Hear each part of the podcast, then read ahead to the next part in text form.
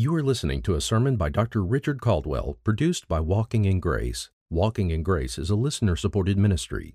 If you'd like to know how you can help these messages reach more people, visit walkingingrace.org/media.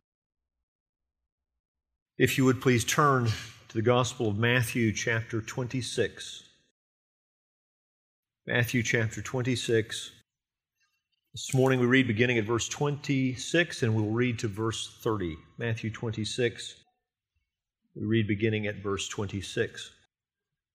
Now, while they were eating, Jesus took some bread and after a blessing, he broke it. And giving it to the disciples, he said, Take, eat, this is my body. And when he had taken a cup and given thanks, he gave it to them, saying, Drink from it, all of you.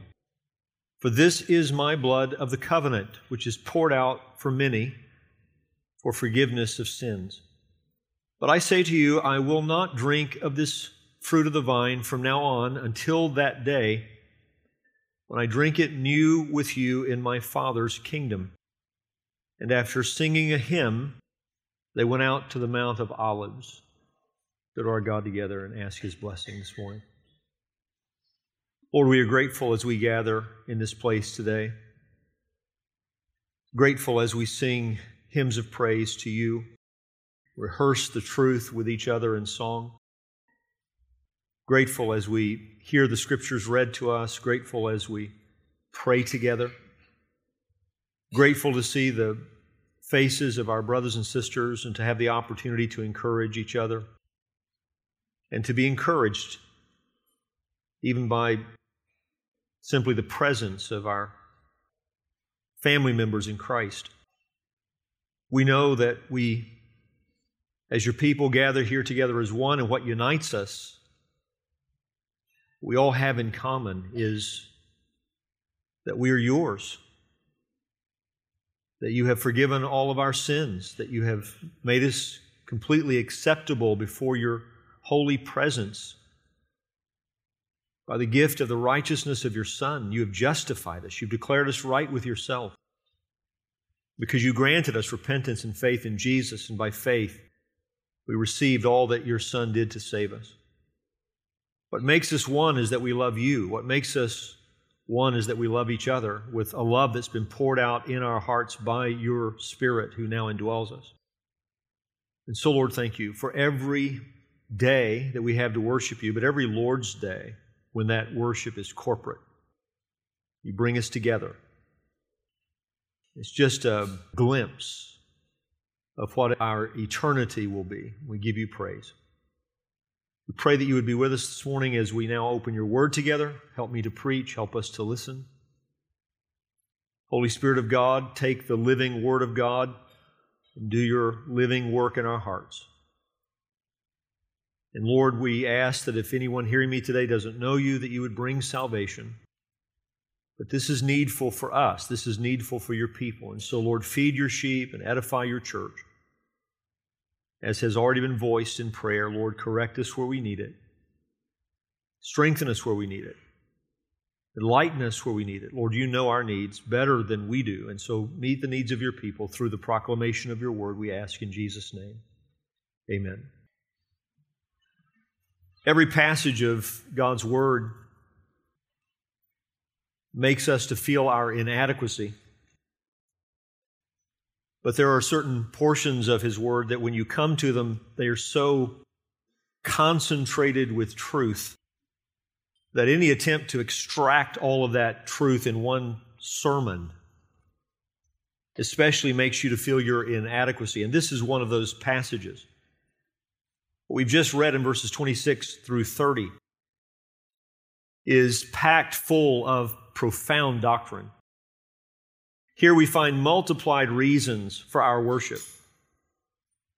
Here we find our Lord instituting an ordinance for His church that will forever remind us of the divine provision that explains our being rescued, our deliverance, our salvation. Here we have the ongoing promise through symbols, a reminder of our hope. Here we see the beauty of Jesus, which fuels our love and admiration for Him and our love and admiration for our God. And all of this comes to us against the backdrop of betrayal. Jesus, in the previous verse, has just identified Judas as his betrayer. John's account leaves the impression that as soon as Judas was identified, he left the room. John 13, 21 says, After saying these things, Jesus was troubled in his spirit and testified, Truly, truly, I say to you, one of you will betray me. The disciples looked at one another, uncertain of whom he spoke. One of his disciples, whom Jesus loved, was reclining at table at Jesus' side. So Simon Peter motioned to him to ask Jesus of whom he was speaking. So that disciple, leaning back against Jesus, said to him, Lord, who is it? Jesus answered, It is he to whom I will give this morsel of bread when I have dipped it. So when he had dipped the morsel, he gave it to Judas, the son of Simon Iscariot. Then, after he had taken the morsel, Satan entered into him. Jesus said to him, What you're going to do, do quickly. Now, no one at the table knew why he said this to him. Some thought that because Judas had the money bag, Jesus was telling him, Buy what we need for the feast, or that he should give something to the poor. So after receiving the morsel of bread, he immediately went out, and it was night. So John seems to indicate that as soon as he's identified, he leaves. In Matthew's account, in Mark's account of the Last Supper, you, you have the supper being instituted immediately after Judas is identified. So that I think it is likely that he has left the room before Jesus institutes the Lord's Supper. And that makes perfect sense, doesn't it? Because the Lord's table is for believers. So Judas has been dismissed. He's been identified. He has left the room, and now Jesus institutes the Lord's Supper. And so what you have is this contrast, beauty, the institution of the Lord's Supper, against the backdrop of ugliness, Judas's betrayal. Light immediately following darkness the love of Jesus in response to what amounts to the hatred of Judas. It is the remembrance of the greatest sacrificial loyalty in the history of the world. John 13, verse 1 says, Now before the feast of the Passover, when Jesus knew that his hour had come to depart out of this world to the Father, and I love this, listen, having loved his own who were in the world, he loved them to the end. So when he institutes the supper, it is the memorialization of his loyal love for us. Immediately following the beginning, I mean, Judas goes to carry out what he's planned to do, the beginning of the most heinous act of self serving disloyalty in the history of the world. This is the final Passover the first Lord's Supper, the first communion table. And so it represents the closing of one era of redemptive history and the opening of a new one. It is shadow giving way to substance. It was preparation giving way to completion. It was the remembrance of a lesser deliverance, deliverance from Egypt, to the remembrance of the greatest deliverance, deliverance from the wrath of God. That which pointed forward to Jesus is now giving way to that which will point back to Jesus and forward to Jesus at the same time. A gift to Israel, giving way to a gift for the church. This is an amazing moment that we're witnessing in the Word of God. And so this morning and this evening, we're going to consider it. We're going to look at these verses in both services. We're going to organize our study of it under four words. Let me just give you four words that I think capture what we find in these verses. We'll look at the first two this morning. We'll come back and look at the final two tonight. But it can be organized into four words. Number one, transformation. Number two, substitution. Number three, hope. And number four, worship. transformation, substitution, hope, and worship. Let's read the verses again together. Verse 26. Now, while they were eating, Jesus took some bread, and after a blessing, he broke it. And giving it to the disciples, he said, Take, eat, this is my body. And when he had taken a cup and given thanks, he gave it to them, saying, Drink from it, all of you. For this is my blood of the covenant, which is poured out for many for forgiveness of sins. But I say to you, I will not drink of this fruit of the vine from now on until the day when I drink it new with you in my Father's kingdom. And after singing a hymn, they went out to the Mount of Olives. The first word is the word transformation. While they were eating, after a blessing, when he had taken a cup, after singing a hymn. Those four phrases speak of the Passover meal. What's interesting, and many commentators have noted this, the focus in our verses is not on the Passover meal. Matthew doesn't really say a lot about it. None of the gospel writers do. The Passover meal is simply the context in which Jesus will do what he does. It's chosen by Jesus for the institution of the Lord's Supper for a reason. It, it, the, the Passover meal is meant to be closely associated with what Jesus gives birth to because there is shadow giving way to substance. There is preparation giving way to completion. There is what pointed forward to Jesus now giving way to what points back to Jesus. But what is most important in this scene is not the elements of the Passover meal, but the elements from that meal that Jesus chose to use to memorialize what he is going to do to save us from our sins. That is what our focus is placed on. I mention that because it's not uncommon for Bible interpreters to go into great detail about the various parts of the Passover meal at the time of Christ interesting to me how, how we want to do what the gospel writers do not do. Why, why it is that we're so fascinated at times with preaching what is not there instead of preaching what is there. And so you'll have all this discussion about the first cup and the second, and you know, various parts of the of the Passover meal. Even in some churches, you know, there's this reenactment of the seder and all the rest. The gospel writers don't do that. William Hendriksen talked about this. He talked about the fascination with the Passover meal, and he specifically was talking about the prayers that would have been offered. And he says this the words which the Lord used in this thanksgiving have not been revealed. To try to reconstruct them from Jewish formula prayers would serve no useful purpose. How do we even know that our Lord availed himself of these prayers? We don't know. So, what we do know is that he gathered to eat the Passover, but he then took that occasion to institute his own supper, his own memorial. He took the bread, he associates it with his body. He took the cup, he associates it with his own blood. And he made clear, even in that moment, that this was being set forth to remember him in the future. Luke 22, verse 19, and when he had taken some bread and given thanks, he broke it and gave it to them, saying, This is my body, which is given for you. Do this in remembrance of me.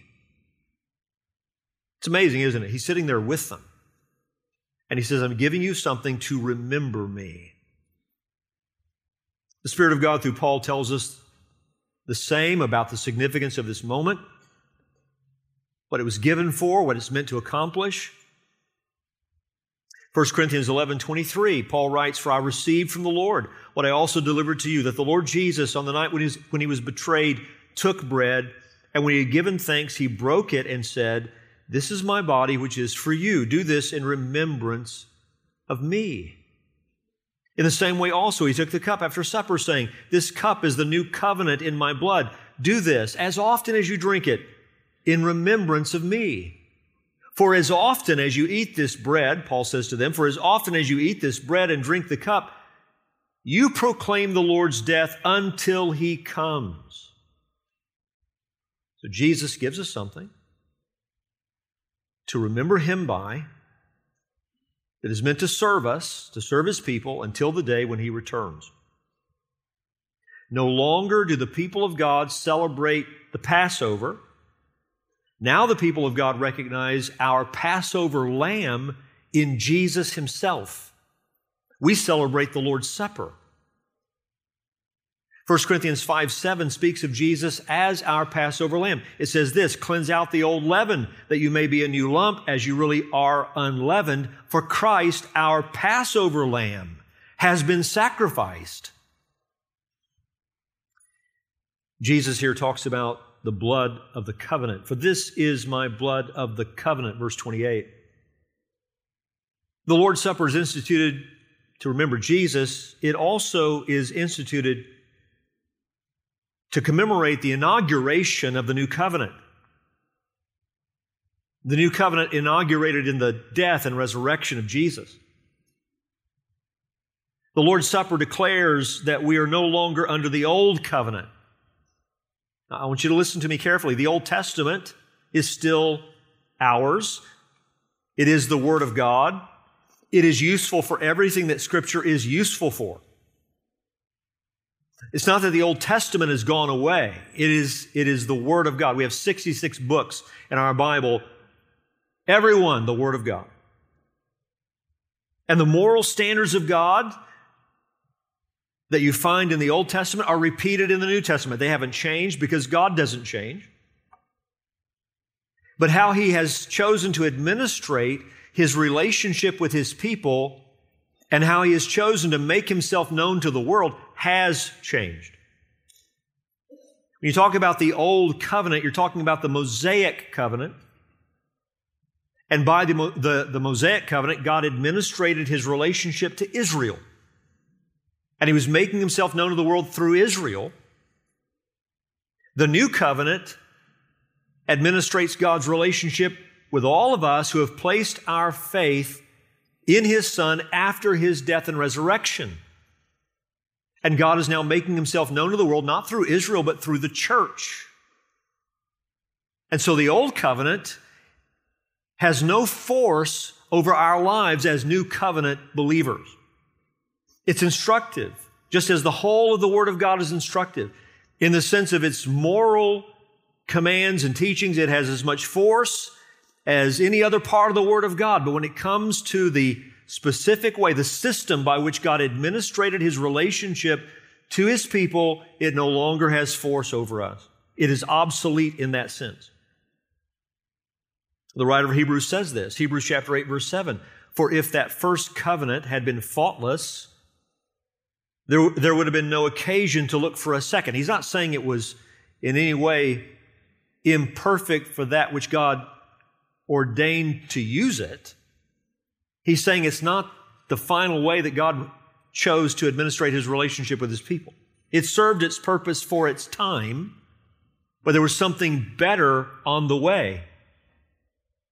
Verse 8, for he finds fault with him when he says, Behold, the days are coming, declares the Lord, when I will establish a new covenant with the house of Israel and with the house of Judah, not like the covenant that I made with their fathers on the day when I took them by the hand to bring them out of the land of Egypt for they did not continue in my covenant, and so I showed no concern for them, declared the Lord. For this is the covenant that I will make with the house of Israel after those days, declares the Lord. I will put my laws into their minds and write them on their hearts, and I will be their God, and they shall be my people. And they shall not teach each one his neighbor and each one his brother, saying, Know the Lord, for they shall all know me, from the least of them to the greatest. For I will be merciful toward their iniquities, and I will remember their sins no more. In speaking of a new covenant, he makes the first one obsolete. And what is becoming obsolete and growing old is ready to vanish away. So, a way that God dealt with his people under the Mosaic covenant Jesus comes, dies, is raised, and now God has given us his spirit. He has written his law in our hearts. He does not manage his relationship with us in a way that we live in fear, given external commands by which we are trying in some way to walk with God according to some system that way. No, instead, His law written on our hearts so that now we live for Him from the inside out. Galatians 3:24 So then the law was our guardian until Christ came in order that we might be justified by faith. But now that faith has come we are no longer under a guardian. And so the old covenant serving like a teacher like a preparer until the fulfillment of all that those shadows and symbols spoke of arrived. Jesus himself now that covenant is obsolete and it is the new covenant that is in force Wayne Grudem put it very well in his systematic theology. He says this What then is the old covenant in contrast with the new covenant in Christ? It is not the whole of the Old Testament because the covenants with Abraham and David are never called old in the New Testament. Rather, only the covenant under Moses, the covenant made at Mount Sinai, Exodus 19 through 24, is called the Old Covenant to be replaced by the new covenant in Christ. The Mosaic covenant was an administration of detailed written laws given for a time to restrain the sins of the people and to be a custodian to point people to Christ. Paul says, Why then the law? It was added because of transgressions, till the offspring should come to whom the promise had been made. Galatians 3:19. And the law was our custodian until Christ came. Galatians 3:24. So until the Messiah arrives, God gives the Mosaic covenant to restrain sin in his people, a detailed set of written laws by which he administrated his relationship with them that is no longer in force over the Lord's church. We are now living as new covenant believers. Jesus has given us something better. Something better. You heard Jeremiah 31 31 read earlier. 31 and following, down to verse 34. Listen again. Behold, the days are coming, declares the Lord, when I will make a new covenant with the house of Israel and the house of Judah. Not like the covenant I made with their fathers on the day when I took them by the hand to bring them out of the land of Egypt. My covenant that they broke, though I was their husband, declares the Lord. For this is the covenant that I will make with the house of Israel after those days, declares the Lord. I will put my law within them, and I will write it on their hearts, and I will be their God, and they shall be my people, and no longer shall each one teach his neighbor and each his brother, saying, Know the Lord, for they shall all know me, from the least of them to the greatest, declares the Lord. For I will forgive their iniquity, and I will remember their sin no more. Central to that new covenant promise is the gift of the Holy Spirit. This is why John the Baptist presented our Lord the way that he did. Matthew 3:10.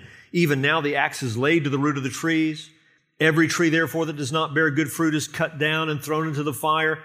I baptize you with water for repentance, but he who is coming after me is mightier than I, whose sandals I'm not worthy to carry. He will baptize you with the Holy Spirit and fire. That is, he is the one who will judge all of mankind. That's the baptism with fire. He is the one who will give the gift of the Spirit of God to God's people. He will baptize you with the Holy Spirit and fire. He is the Savior, He is the judge. In Acts chapter 1, verse 3, the Bible says he presented himself alive to them after his suffering by many proofs, appearing to them during 40 days and speaking about the kingdom of God.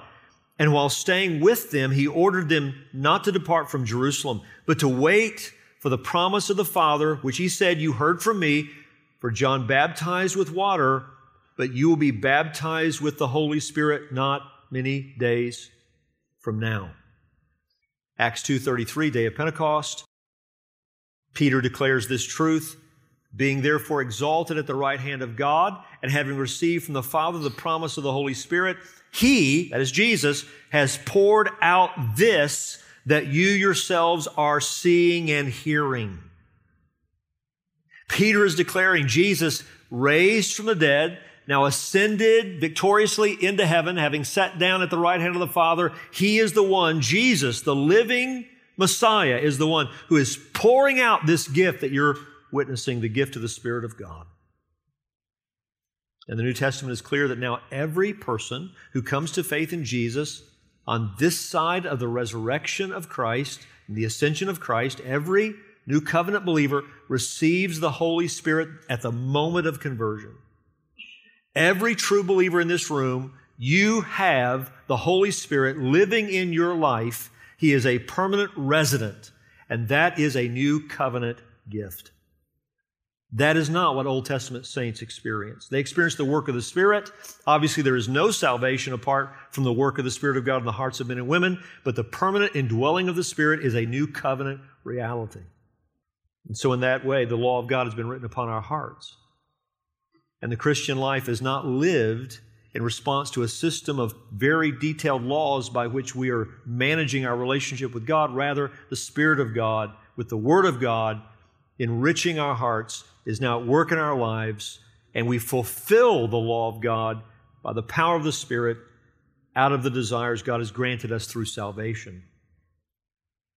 This is not to say that the Word of God does not still contain law. It does. It is to say that the motivation for the obedience to the Word of God that we experience comes from the work of the Spirit of God in our hearts, and He permanently indwells us.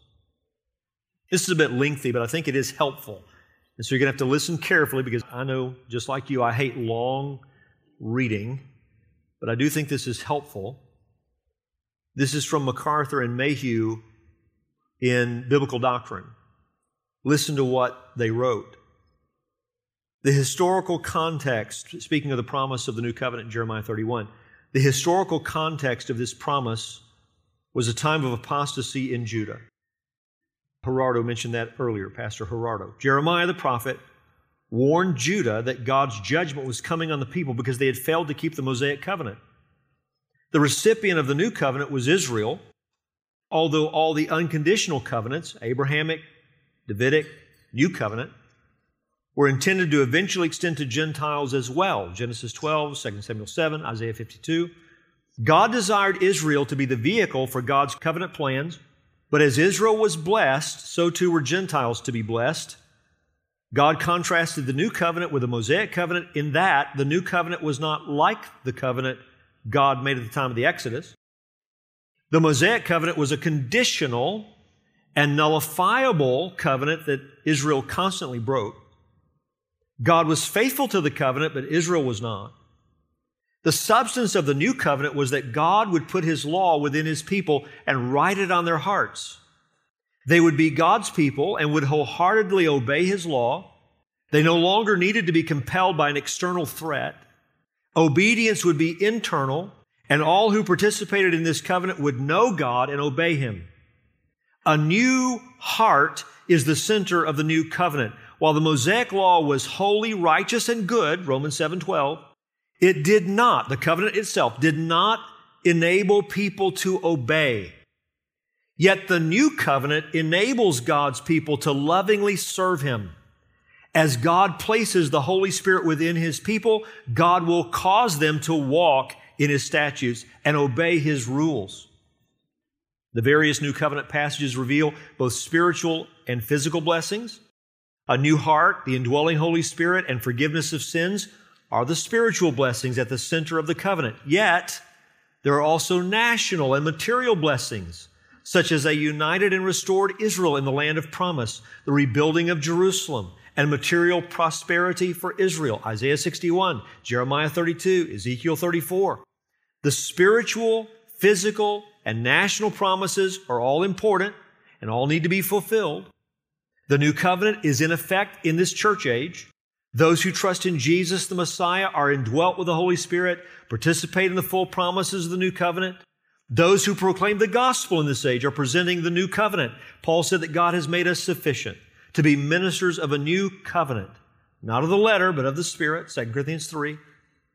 Yet, while spiritual blessings of the new covenant are in effect for the church, national and physical promises of the new covenant regarding Israel still need to be fulfilled. The Lord thus declared Behold, the days are coming when Israel will receive the salvation promised in the new covenant. This will occur when Jesus returns.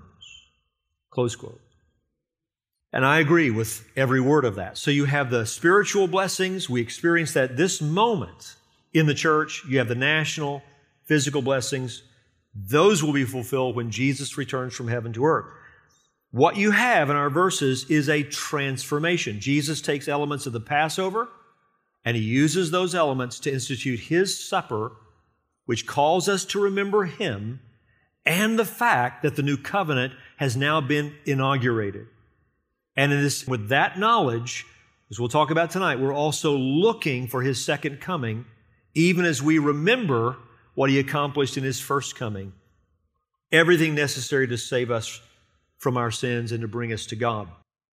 Transformation is on display in our verses. Second word substitution. Substitution. Now, while they were eating, Jesus took some bread, and after a blessing, he broke it. And giving it to the disciples, he said, Take, eat, this is my body. Verse 28 For this is my blood of the covenant. This is after he's taken the cup. Drink from it, all of you.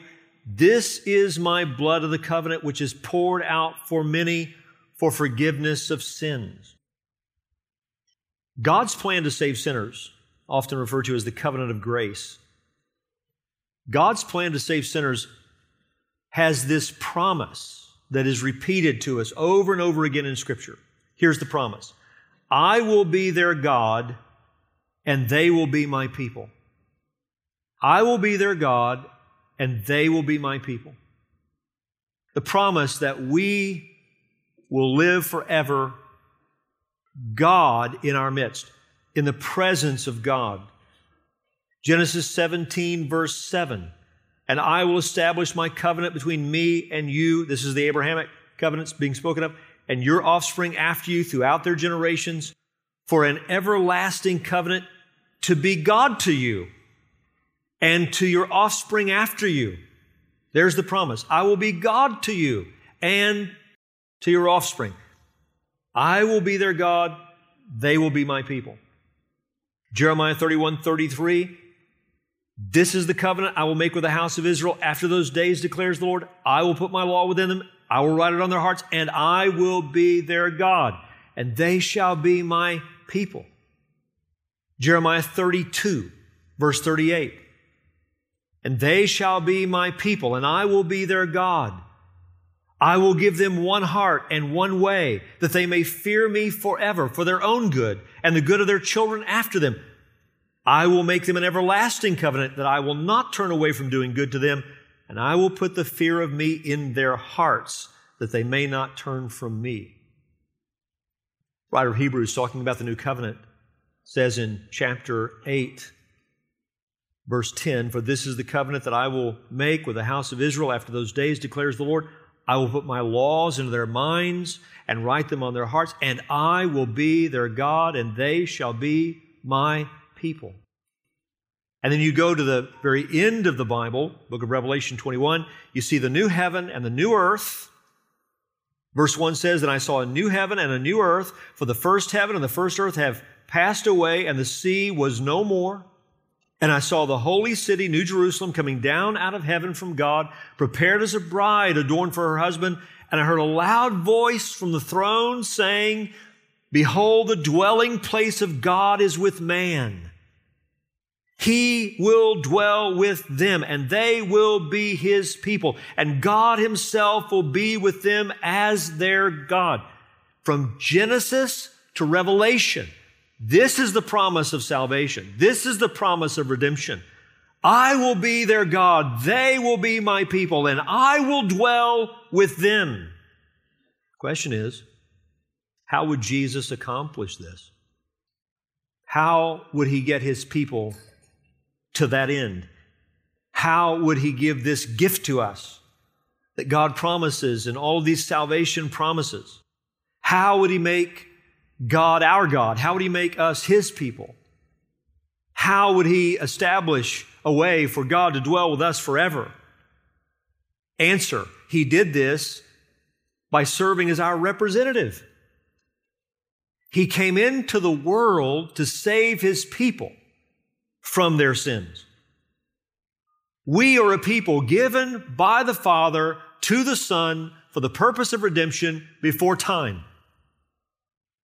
Jesus, then, the eternal Son, stepped out of heaven, came into the earth, born of a virgin, coming into the world, representing a people.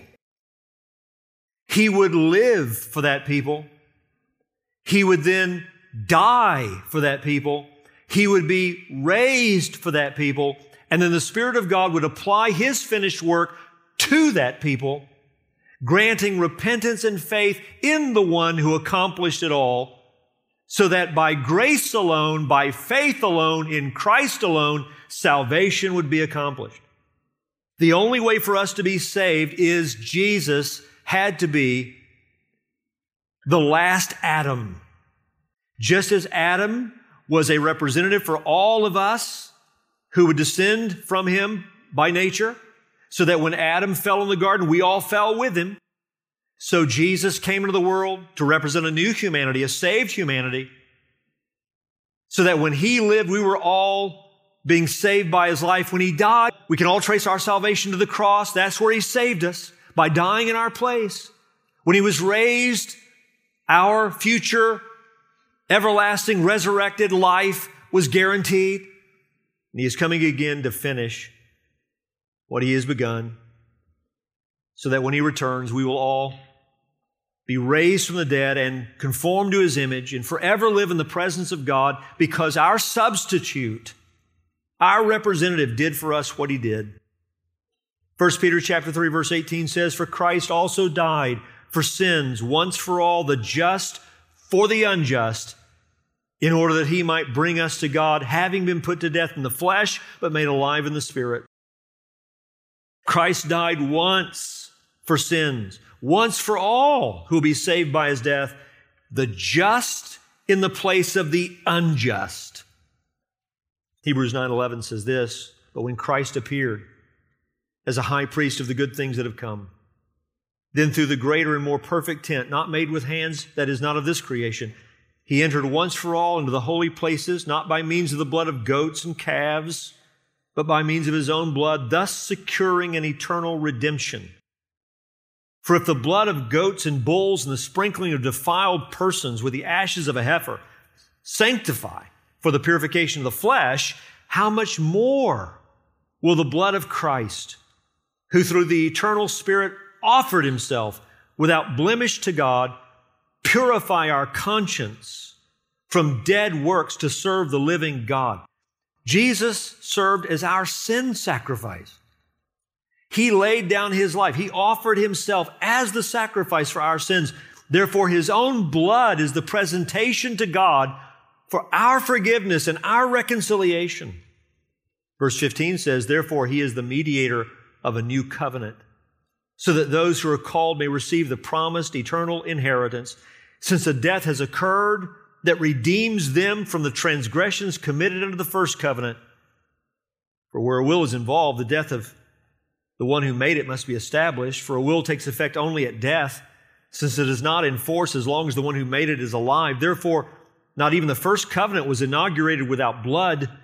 For when every commandment of the law had been declared by Moses to all the people, he took the blood of calves and goats with water and scarlet wool and hyssop and sprinkled both the book itself and all the people saying, This is the blood of the covenant that God commanded for you, the old covenant ratified with blood. And in the same way, he sprinkled with blood both the tent and all the vessels used in worship. Indeed, under the law, almost everything is purified with blood, and without the shedding of blood, there is no forgiveness of sins. Thus, it was necessary for the copies of the heavenly things to be purified with these rites, but the heavenly things themselves with better sacrifices than these.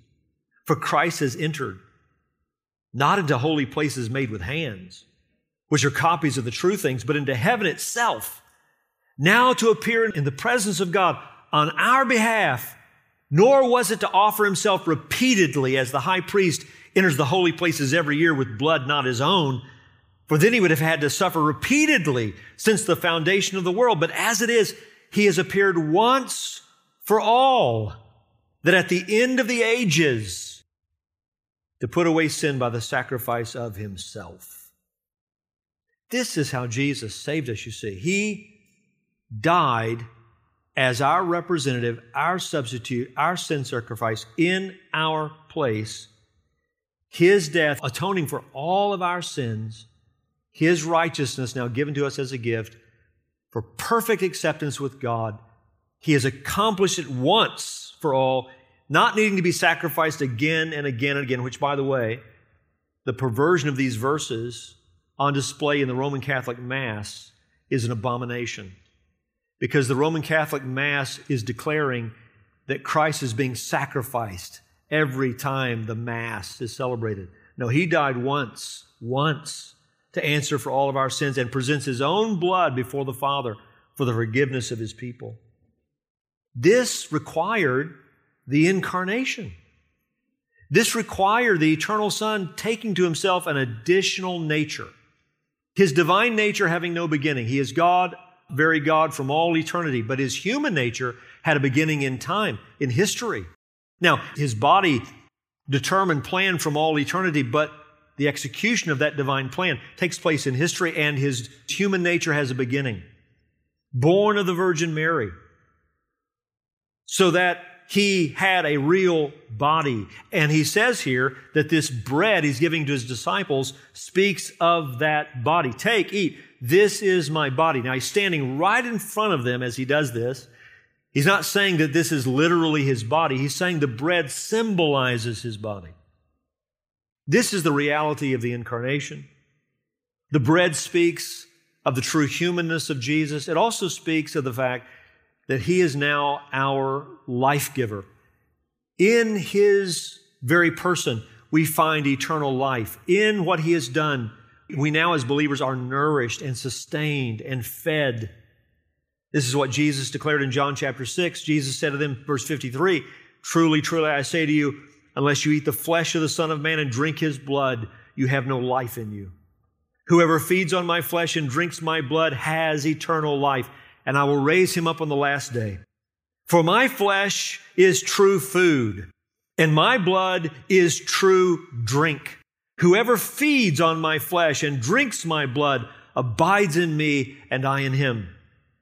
As the living Father sent me, and I live because of the Father, so whoever feeds on me, he also will live because of me. This is the bread that came down from heaven, not like the bread the fathers ate and died, whoever feeds on this bread will live forever. Our substitute is our life giver. Our substitute is our food and drink. Our substitute is our sustainer. We are brought to life by receiving him. We continue as we know him. 1 Peter 2:24 says he himself bore our sins in his body on the tree that we might die to sin and live to righteousness. By his wounds you have been healed. How do you know those who are able to say sincerely and genuinely, spiritually, salvifically, how can you say that Jesus really is your bread and your drink? Well, the evidence that you've said it in truth is that you understand that now you're to die to sin and live to righteousness. To say that Jesus is your true food and your true drink, and then to live a life in contrary to everything that He commands, and to live a, life that's in, in contrast to the very testimony He gave concerning our sins by laying down His life on the tree. I mean, if, if sin is such a serious thing, He had to die to reconcile us to God. How shall we go on living in the very things that He died to free us from? Someone who says that Jesus is their substitute, but then they live a life that dishonors him, they are living the life of a liar. And he speaks of his blood. Verse 27 he had taken this cup and he gives thanks and he gives it to them and he says, Drink from it, all of you, for this is my blood of the covenant, which is poured out for many for forgiveness of sins. His bloody death, the shedding of his blood for the remission of our sins, the atonement for our sins, Leviticus 17 11 says, For the life of the flesh is in the blood, and I have given it to you on the altar to make atonement for your souls, for it is the blood by reason of the life that makes atonement. God teaching these lessons through all the Old Testament sacrifices, beginning in the Garden of Eden. When he clothed Adam and Eve with the skins of animals, there had to be a sacrifice there. So from the very beginning, you have the shedding of blood necessary for the forgiveness of sins, symbolically pointing to the one who would come and lay down his life as our substitute to pay for all of our sins. Hebrews 9:22 repeats this indeed under the law almost everything is purified with blood and without the shedding of blood there is no forgiveness of sins. Transformation Jesus takes what was used in the Passover meal he institutes something that speaks of him. Substitution the bread speaks of his body the fruit of the vine, red in the cup, speaks of his blood. Both speak of his incarnation and his substitution. Came into the world to save a people for God, lived for us, died for us, has been raised for us. He now is our true food and our true drink. Only in him do you have eternal life. And if you have him, he feeds your soul, sustains your soul, the very one who gave you life is your life. And He is your life until you're all the way home, meeting with the promise found in the covenant of grace throughout the scriptures. They will be my people. I will be their God, and I will dwell with them forever. All of this on display as Jesus institutes His table, His supper. And so to be saved, you have to look to Him. We're not saved by works of righteousness which we have done, but according to God's mercy. We are saved by our substitute. Christ brings us to God. Let me finish this morning. Five closing observation statements. First of all, as I said a moment ago, I just want to underscore this. It ought to be plain that when Jesus spoke of his body and his blood, he's giving bread and wine as symbols. He's right there in their midst as he's saying, This is my body, this is my blood. He's saying, These elements speak of my body, speak of my blood.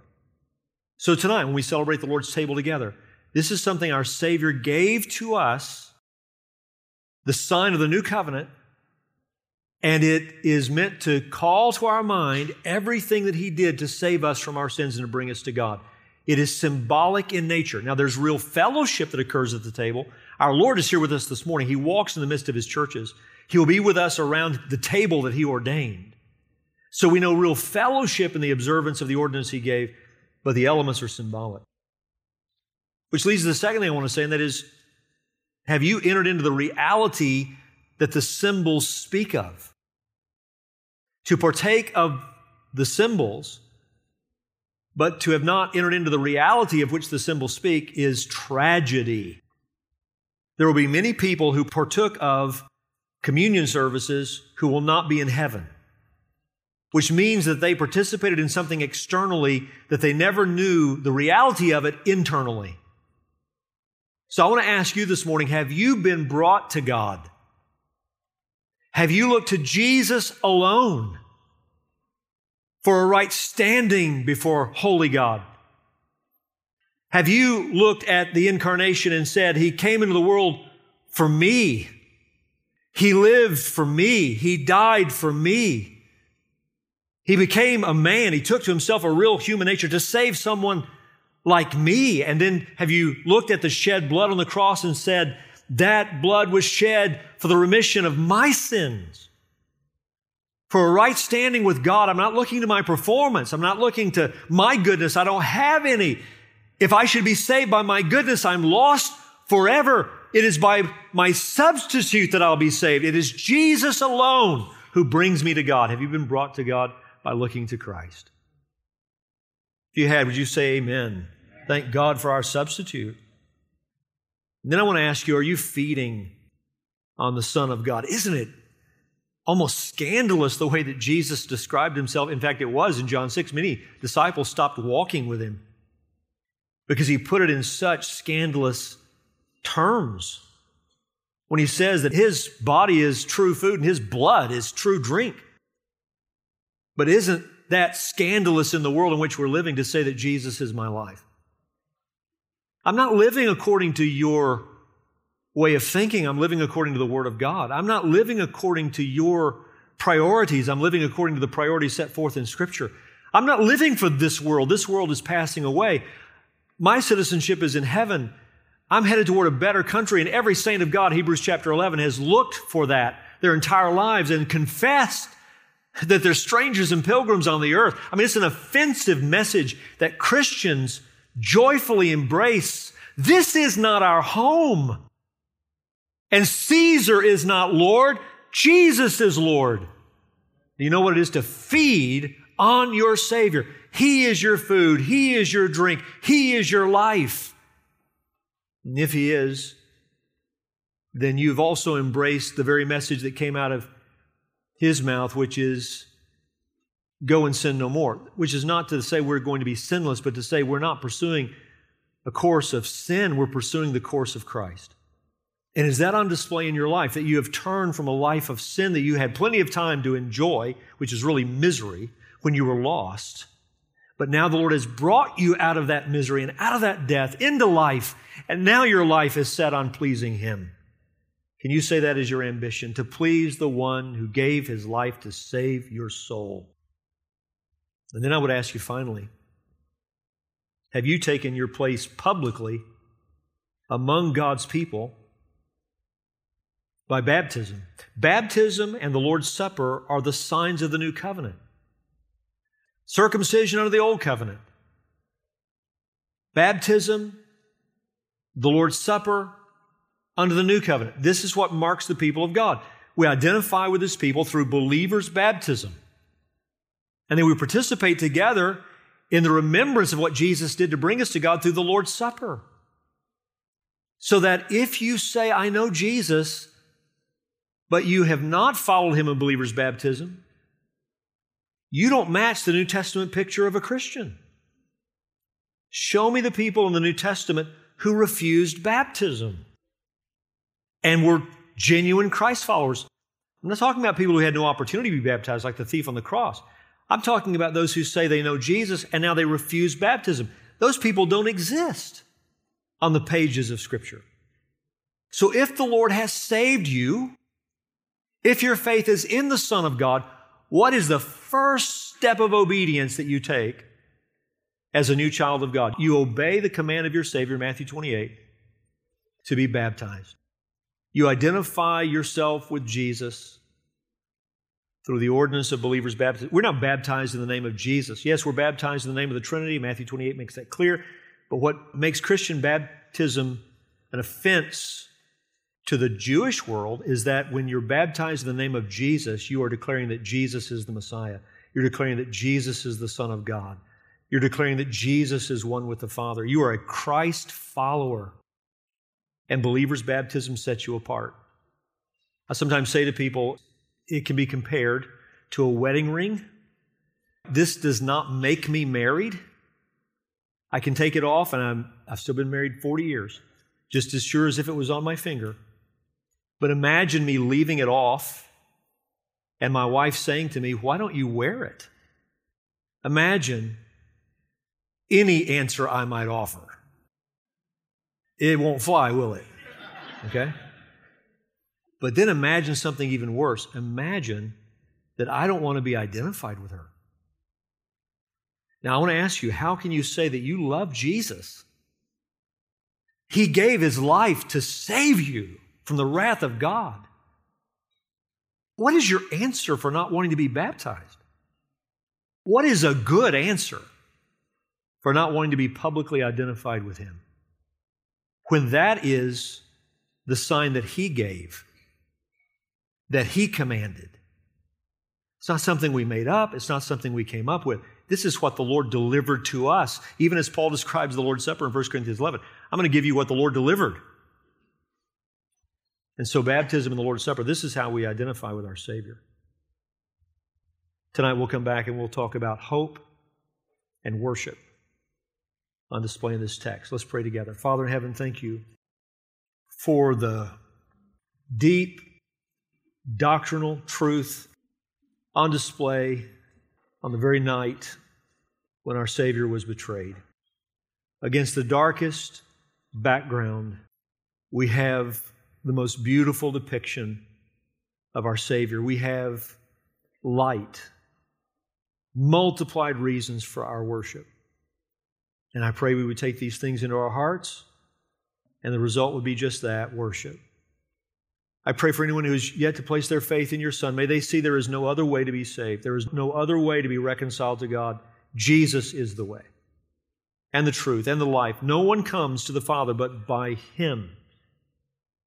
We will be saved by a substitute or by no other. And Lord, I pray for anyone who has yet to be saved that even now they would place their faith in your Son for life.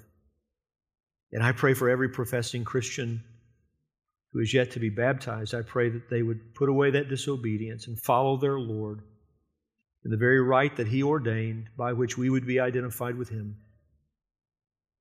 Lord, let these words feed us. Let these words encourage us. Let these words steel our courage, fortify our backbone, spiritual backbone in this world. Let us realize that Jesus is our true food and our true drink. We love you, Lord, and thank you for loving us first. In Jesus' name we pray. Amen.